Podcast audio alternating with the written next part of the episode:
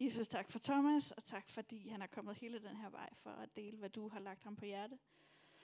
Bed om, at han må opleve, at øh, du taler gennem ham. Og øh, vil du øh, lade vores hjerter lytte til, hvad du har øh, at sige gennem Thomas. Velsign ham og det, han skal sige. Amen. Tak for den smukke præsentation, Anne. Virkelig godt. Du fik stillet mig et rigtig godt lys. Jesus, Tesla, hmm, sådan pop op. Det er fedt at være her, og øh, ja, det er fedt at være til aftengudstjeneste. Aftengudstjeneste, det er bare godt, ikke? Altså, jeg føler mig bare en lille smule ældre, end jeg gjorde for 10 år siden, da jeg gik til aftengudstjeneste fast. Men altså, vi har også lige snakket om, at vi har været venner i 27 år, og jeg har købt en Tesla, så ved man godt, at alderen den begynder sådan at... Så kan I begynde at mærke, hvor det bærer henad. Øhm, men det er dejligt at være sammen med jer. Og øh, her til aften, så vil jeg gerne snakke lidt om frihed. Øhm, jeg vil gerne snakke noget om, hvad ægte frihed er, som der står heroppe bagved. Og med ægte frihed, der mener jeg ikke en påtaget frihed, øh, og jeg mener heller ikke sådan en øh, religiøs frihed, sådan en øh, the truth will set you free, øh, bortset fra, udover det står i Bibelen selvfølgelig, men ikke sådan en religiøs, øh, selvfed frihed, vel? Men det, jeg gerne vil snakke om, det er den frihed, som jeg tror, vi som mennesker alle sammen, uanset om du definerer dig selv som troende eller ej, så er det den, som vi alle sammen længes efter. Altså et liv, hvor vi føler os fri, hvor et liv, som er fyldt med fred, og et liv, hvor vi er fyldt med glæde. Det er det, vi skal snakke om. Lyder det okay? Og bliver nikket sådan lidt. Yes, det er godt. Det. Entusiasme, det er godt. Um, nogle mennesker, de definerer frihed som muligheden for at gøre lige, hvad man har lyst til. Giver det god mening? Uh, men jeg tror også godt, vi ved, at hvis det, at vi gør lige, hvad vi har lyst til, det er på bekostning af andre mennesker, så kan det måske godt føles som frihed for dig, men det er ikke sikkert, uh, at det føles som frihed for andre. Og uh, den type frihed, jeg gør lige, hvad der passer mig, den har det også med at vende tilbage til os på en eller anden måde, på forskellige, øh, ikke så heldige måder. En af kirkefædrene, ham der hedder Augustin, han har sagt sådan her, den, der er venlig, er fri, selvom han er slave. Den, der er ond, er en slave, selvom han måtte være konge. Meget dybt, og egentlig min pointe med det er bare, at øh, det her med frihed, det er måske ikke helt så enkelt, som vi alligevel troede det var, da vi startede for et par minutter siden.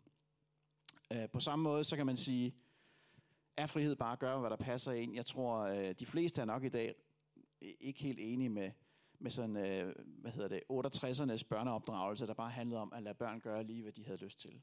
Jeg tror, de fleste i dag, forældre i dag, de vil nok sige, at i virkeligheden så er det meget godt, at der er nogle grænser for børn, at der er øh, nogle rammer.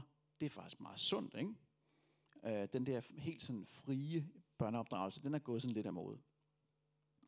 Men vi har bare i vores kultur super meget en længsel efter at være frigjorte og være uafhængige, efter at være vores egne herre, og ligesom ikke skulle ultimativt stå til regnskab for andre end os selv. Har vi ikke det? Eller er det bare kun mig?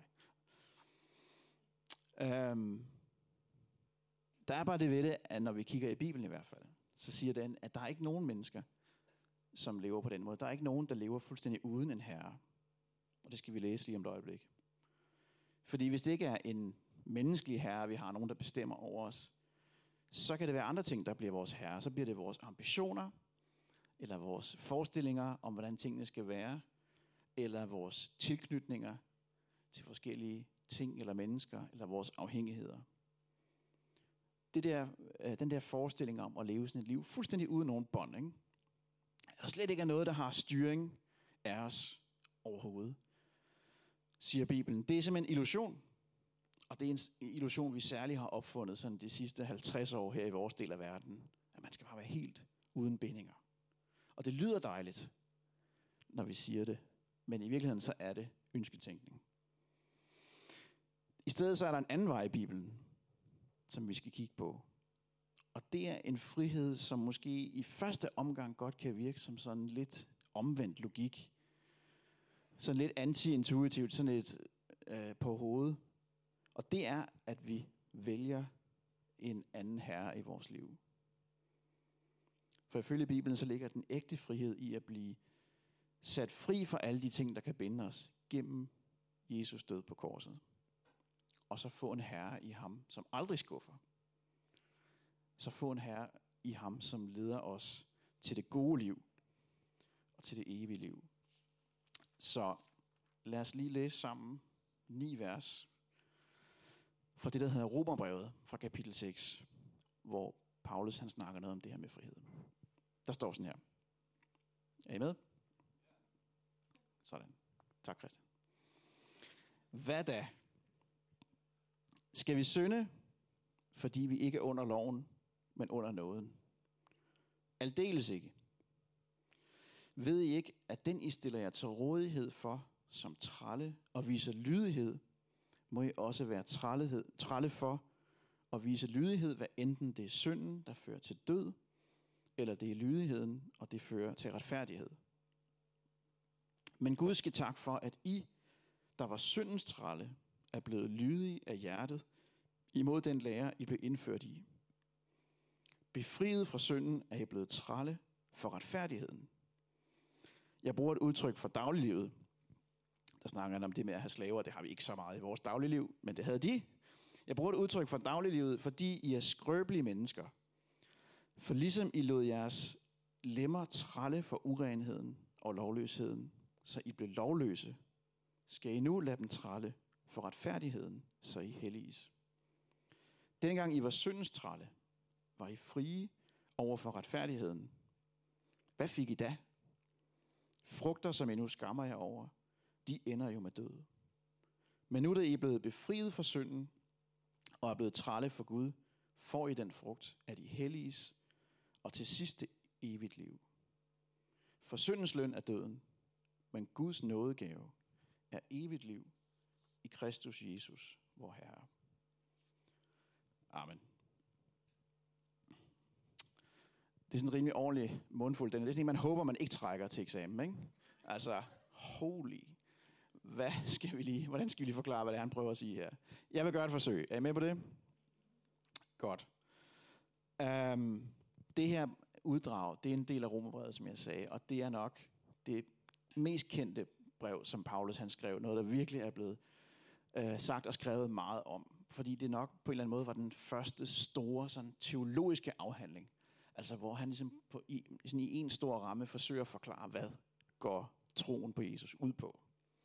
Øhm, og selvom han, han skriver det til en kirke i Rom, hvor han øh, sikkert aldrig selv har været, men de har helt sikkert godt vidst, hvem Paulus var. Han var den her store autoritet, så der er blevet lyttet godt efter det, han har sagt. Og han starter med, inden han begynder at snakke om noget om alt det her med synd og tralle og frihed og alt det der, så starter han lige med at slå en ting fast, som han skriver mange kapitler om i Romerbrevet. Nemlig, at Guds tilgivelse og det evige liv, det får vi gennem tro og kun gennem tro.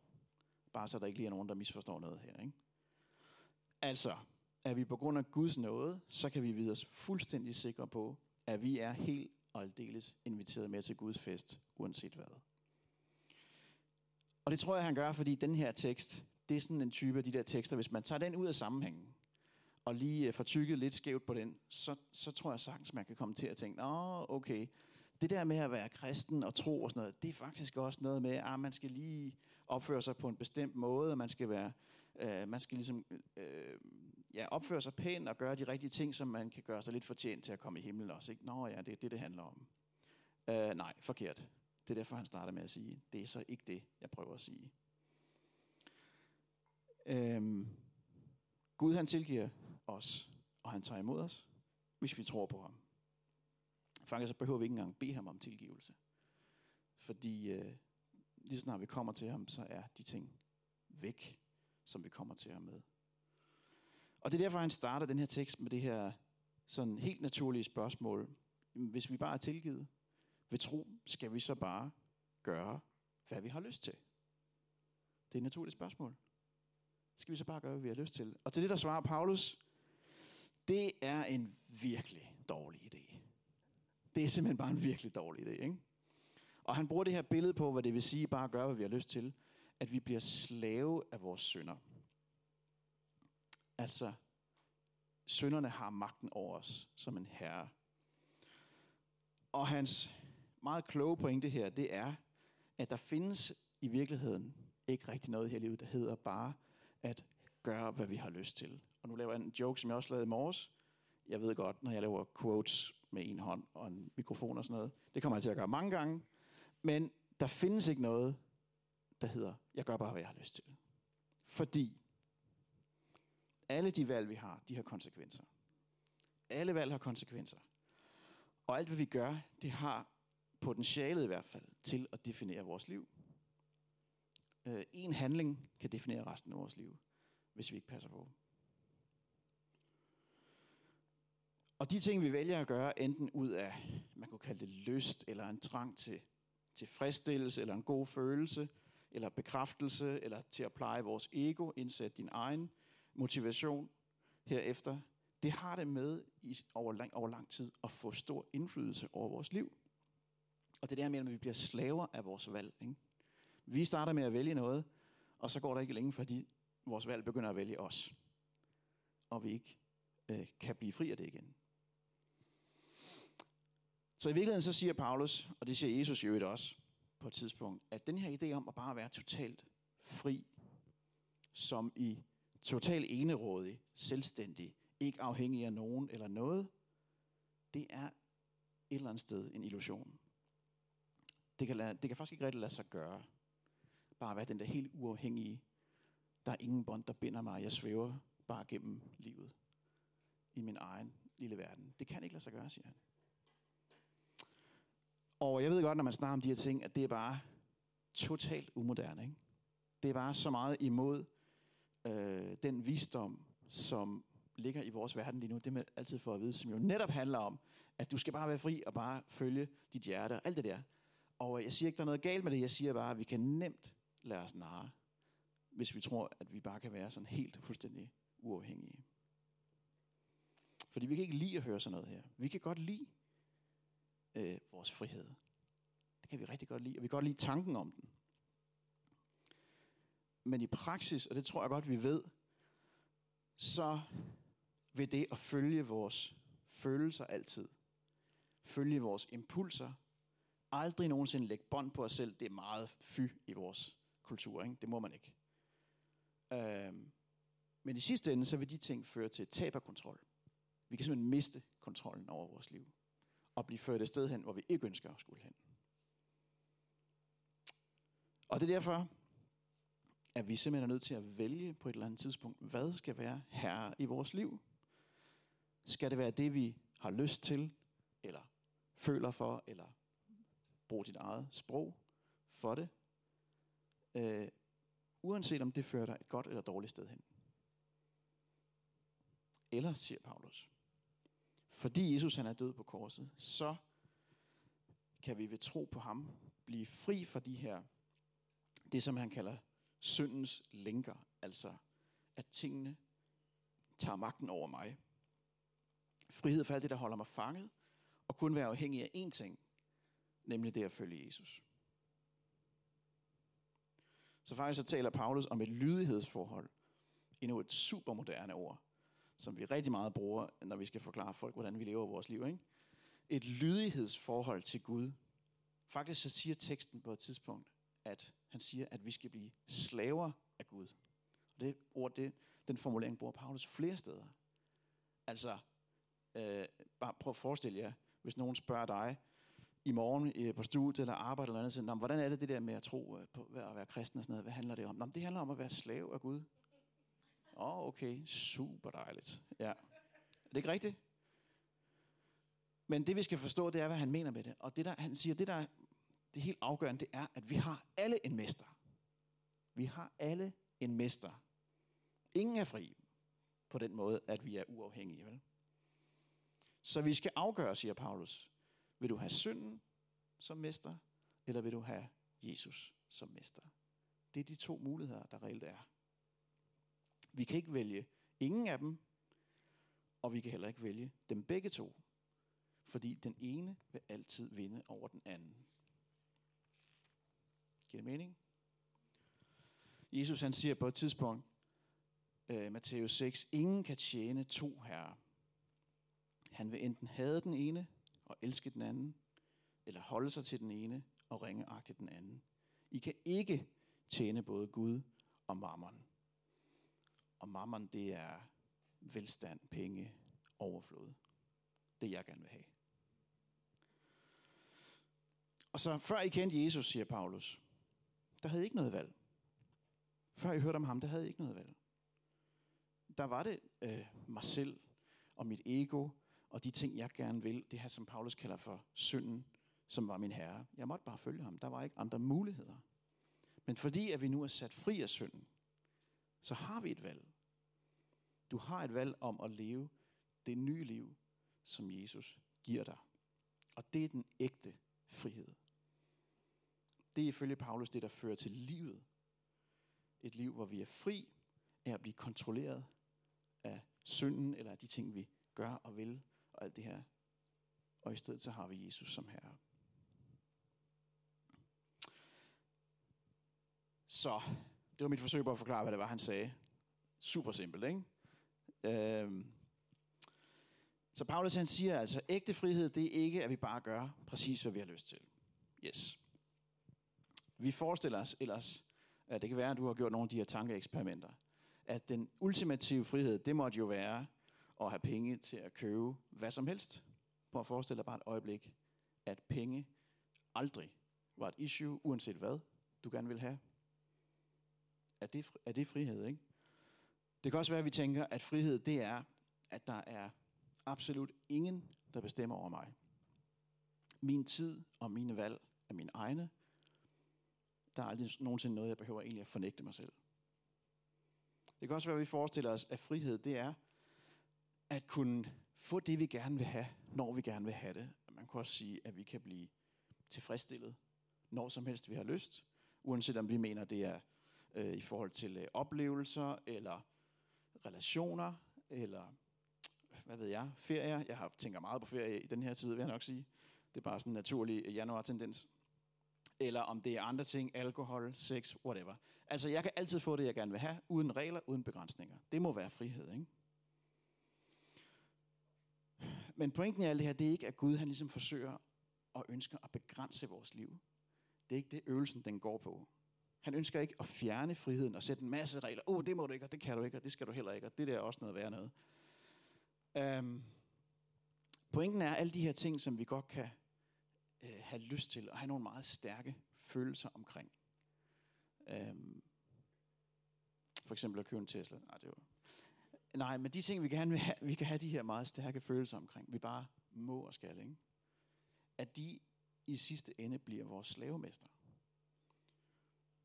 De kan simpelthen komme til at styre vores liv, og ikke omvendt. Lad mig prøve at forklare, hvad jeg mener. Når jeg er rig, og jeg kan købe, så kommer mine penge og mine ejendele meget hurtigt til at blive min identitet. Det er det her gamle ordsprog om, det er mig, der ejer min ejendele, eller det er min ejendele, der ejer mig. Ikke? Jo mere vi samler sammen, jo mere af vores tid og energi og tanker bruger vi på de ting, som vi ejer. Det gælder både om det er et hus eller en bil, eller hvad det nu kan være, som fylder i vores tanker. Velstand, det er simpelthen et af de stærkeste narkotika, der findes. Øhm, hvor meget tid tænker vi på de ting, som vi enten gerne vil have, eller som vi har og skal holde styr på?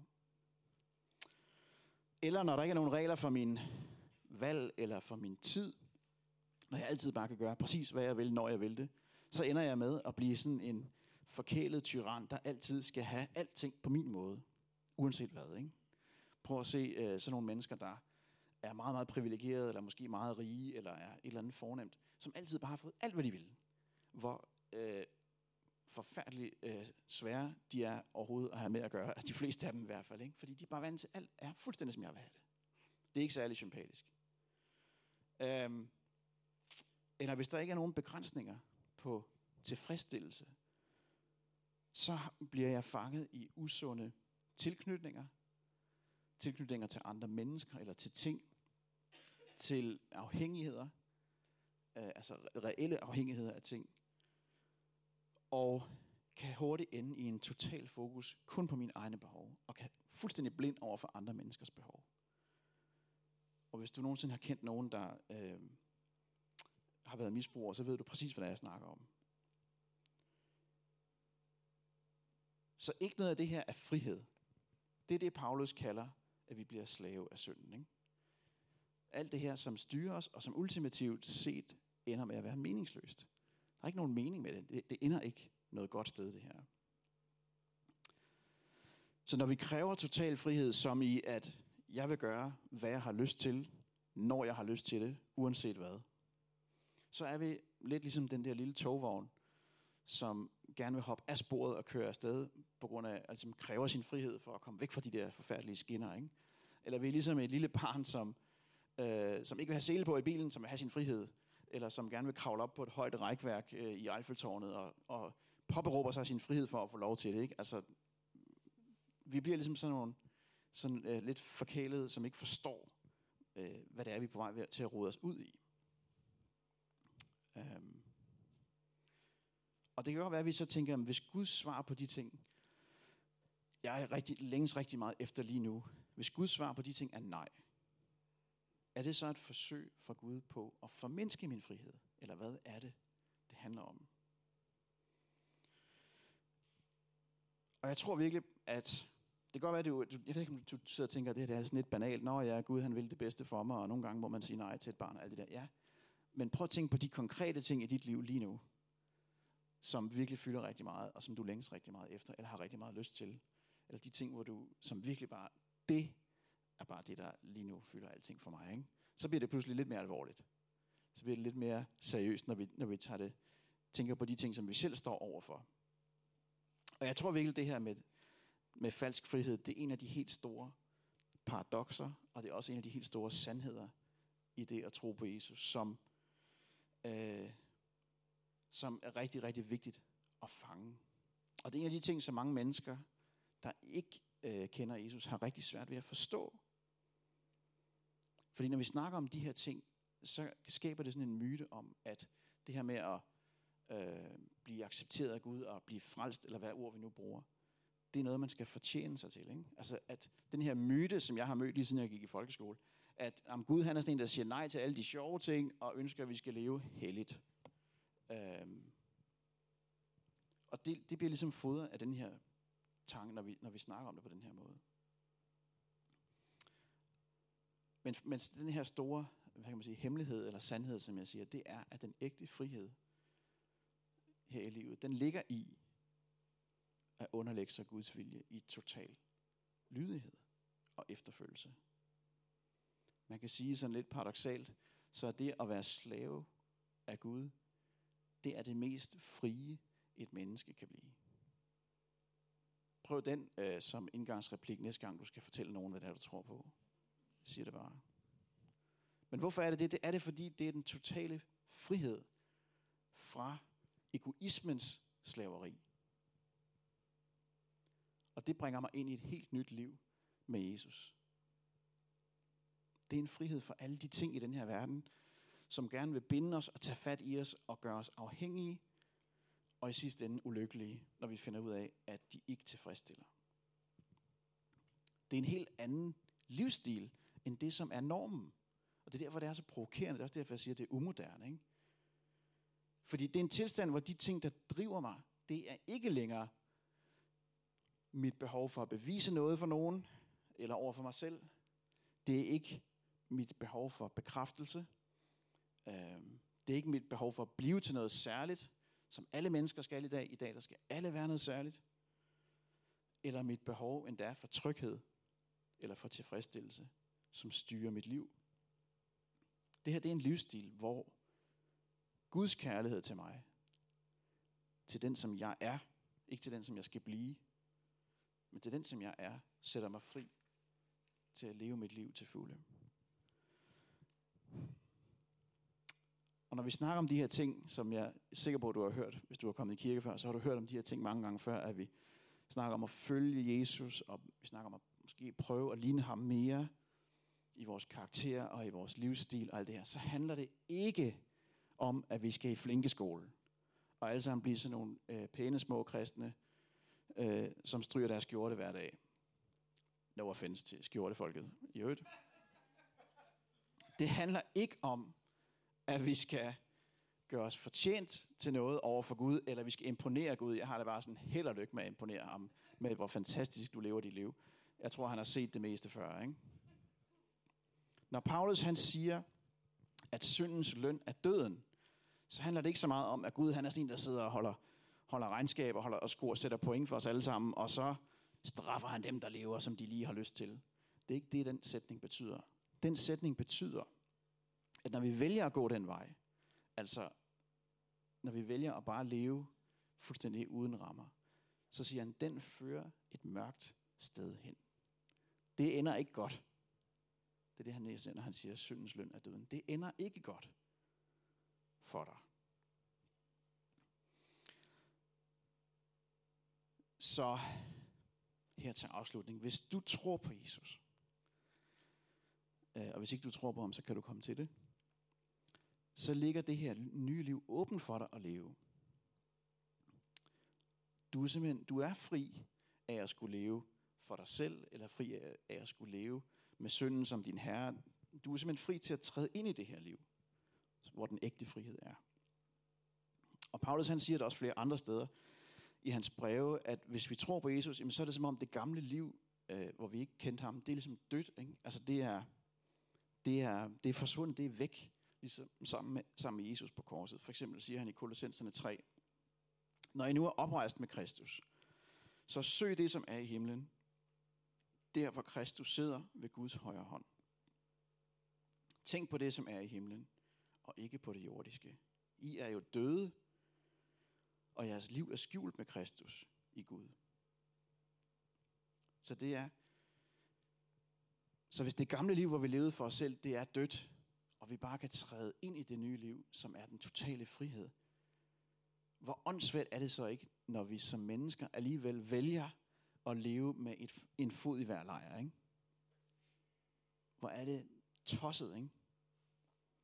Når vi øh, ligesom lader, lader alle de her egoistiske ting og synd osv. så videre komme ind i vores liv og få plads, selvom vi godt ved, at det ikke er specielt godt for os, selvom det bringer en masse skyld og skam med, og en masse konsekvenser, vi skal rydde op efter, så lader vi det alligevel snige sig ind.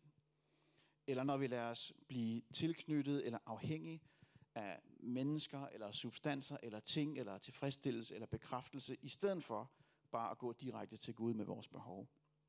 Når vi ligesom er troende, ja, vi ønsker at tro på Jesus og følge Jesus, men det bliver sådan noget med, at jeg følger lige, øh, jeg lever lige det her øh, Jesus efterfølgelse, sådan 85 procent, ikke? Fordi jeg vil gerne lige holde lidt af friheden tilbage til mig selv. Det er der sikkert ikke nogen af jer, der kender overhovedet. Men når vi gør det, så er det fordi, vi ikke har forstået den her sandhed, som vi snakker om i dag. At den ægte frihed, hvis vi vil have den rene vare, så er vi nødt til også at gå ind i, i en total efterfølgelse af Jesus, hvor han bliver fuldstændig vores herre. Så må vi gå 100%, så får vi også 100% frihed. Og når vi gør ham til herre, så er det den Gud, som kender alt i vores sjæl, og alligevel elsker os ubetinget. Det er den Gud, som allerede har givet sin egen søn til lidelse og død for min skyld.